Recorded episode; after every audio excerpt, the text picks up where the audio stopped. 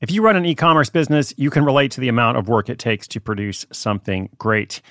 And of course, you want to optimize your workflow and reduce costs. That's why I want to say a big thank you to our partner, ShipStation, and perhaps introduce you to them as well. If you are not familiar with ShipStation, they've been supporting Side Hustle School for years. They have helped so many of our listeners make things much easier, automate their shipping tasks, help them scale their business, and also, this is not a small thing, save thousands on shipping with industry leading carrier discounts.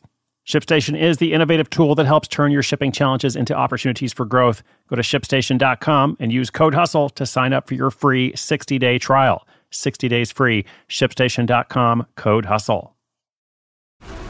This episode is brought to you by FX's The Veil, starring Elisabeth Moss. FX's The Veil is an international spy thriller that follows two women as they play a deadly game of truth and lies on the road from Istanbul to Paris and London. One woman has a secret, and the other has a mission to reveal it before thousands of lives are lost. FX's The Veil, now streaming, only on Hulu.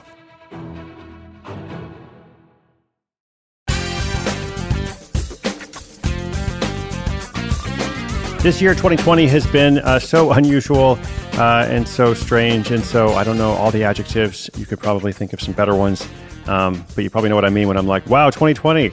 Okay, well, one of the good things about 2020, one of the things that I have very much enjoyed in the midst of all the insanity, uh, has been hearing so many questions from listeners, hearing updates about your projects, uh, what you're doing, how you're navigating this time, how you're thinking beyond this time um, just you know what kind of projects you're trying to start and you know what are the obstacles challenges successes you know all that kind of stuff. Um, so thank you for being a big part of that. Uh, my name is chris guillebeau this is called side hustle school. If anybody is new and just joining us you can just jump right in. We've got more than 1300 episodes in the archives uh, which you can go back to and listen to as you see fit.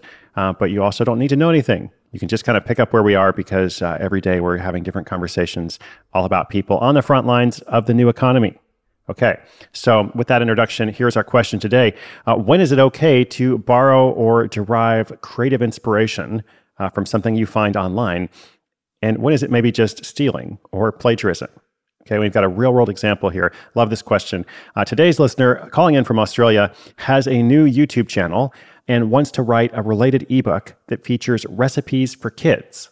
So she's wondering can she borrow and rename recipes that she finds online? Like I said, a good question. We're going to delve into it. Here's a message from our sponsor, and then we will jump right in. When you need mealtime inspiration, it's worth shopping Kroger, where you'll find over 30,000 mouthwatering choices that excite your inner foodie. And no matter what tasty choice you make, you'll enjoy our everyday low prices, plus extra ways to save, like digital coupons worth over $600 each week. You can also save up to $1 off per gallon at the pump with fuel points. More savings and more inspiring flavors make shopping Kroger worth it every time. Kroger, fresh for everyone. Fuel restrictions apply.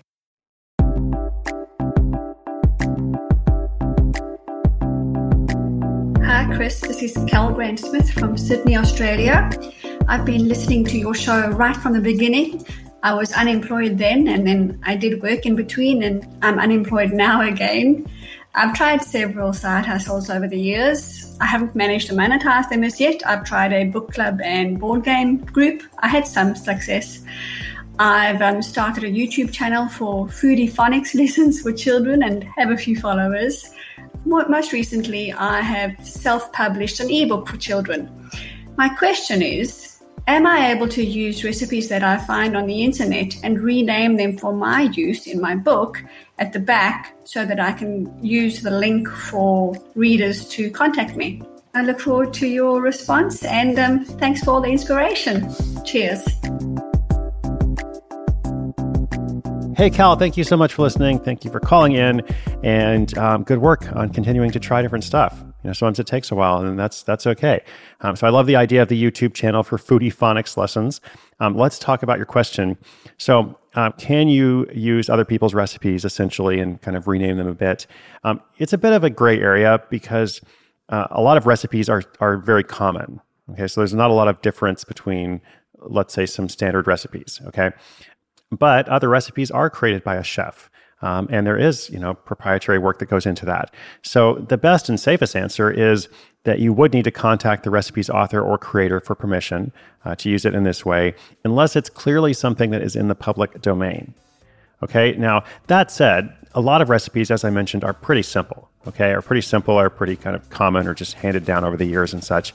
So if it maybe if you're making souffles or cassoulets or something that's either complicated or somewhat unique, I was trying to think like what is unique to Australia, and I did some googling and I read about fairy cake, which I don't know a whole lot about, even though I have been to Australia many times and, and love that country.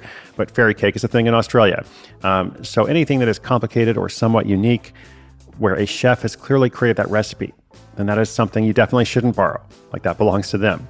However, since so many recipes are rudimentary and copied over and over, um, for those, I think you'd be okay with putting your own twist on it uh, and renaming it as you suggest. So perhaps, you know, Cal could have Cal's Magical Mac and Cheese or Farm to Table Foodie Phonics Fruit Salad.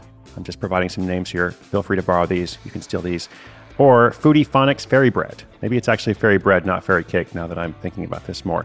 But whatever it is, fairy bread, you call it Foodie Phonics Fairy Bread, and you perhaps tweak the recipe a little bit. I think that's okay. That's a little bit different than just wholesale copying recipes somewhere and putting it in your own ebook. So I hope that is helpful, perhaps to Cal and somebody else out there. Uh, listeners, if you've got a question of your own, just come to sidehustleschool.com slash questions. We're going to talk about fairy cake or fairy bread or whatever else is on your mind. I'm going to be here, and I hope you'll keep joining in. My name is Chris Guillebeau. This is Side Hustle School.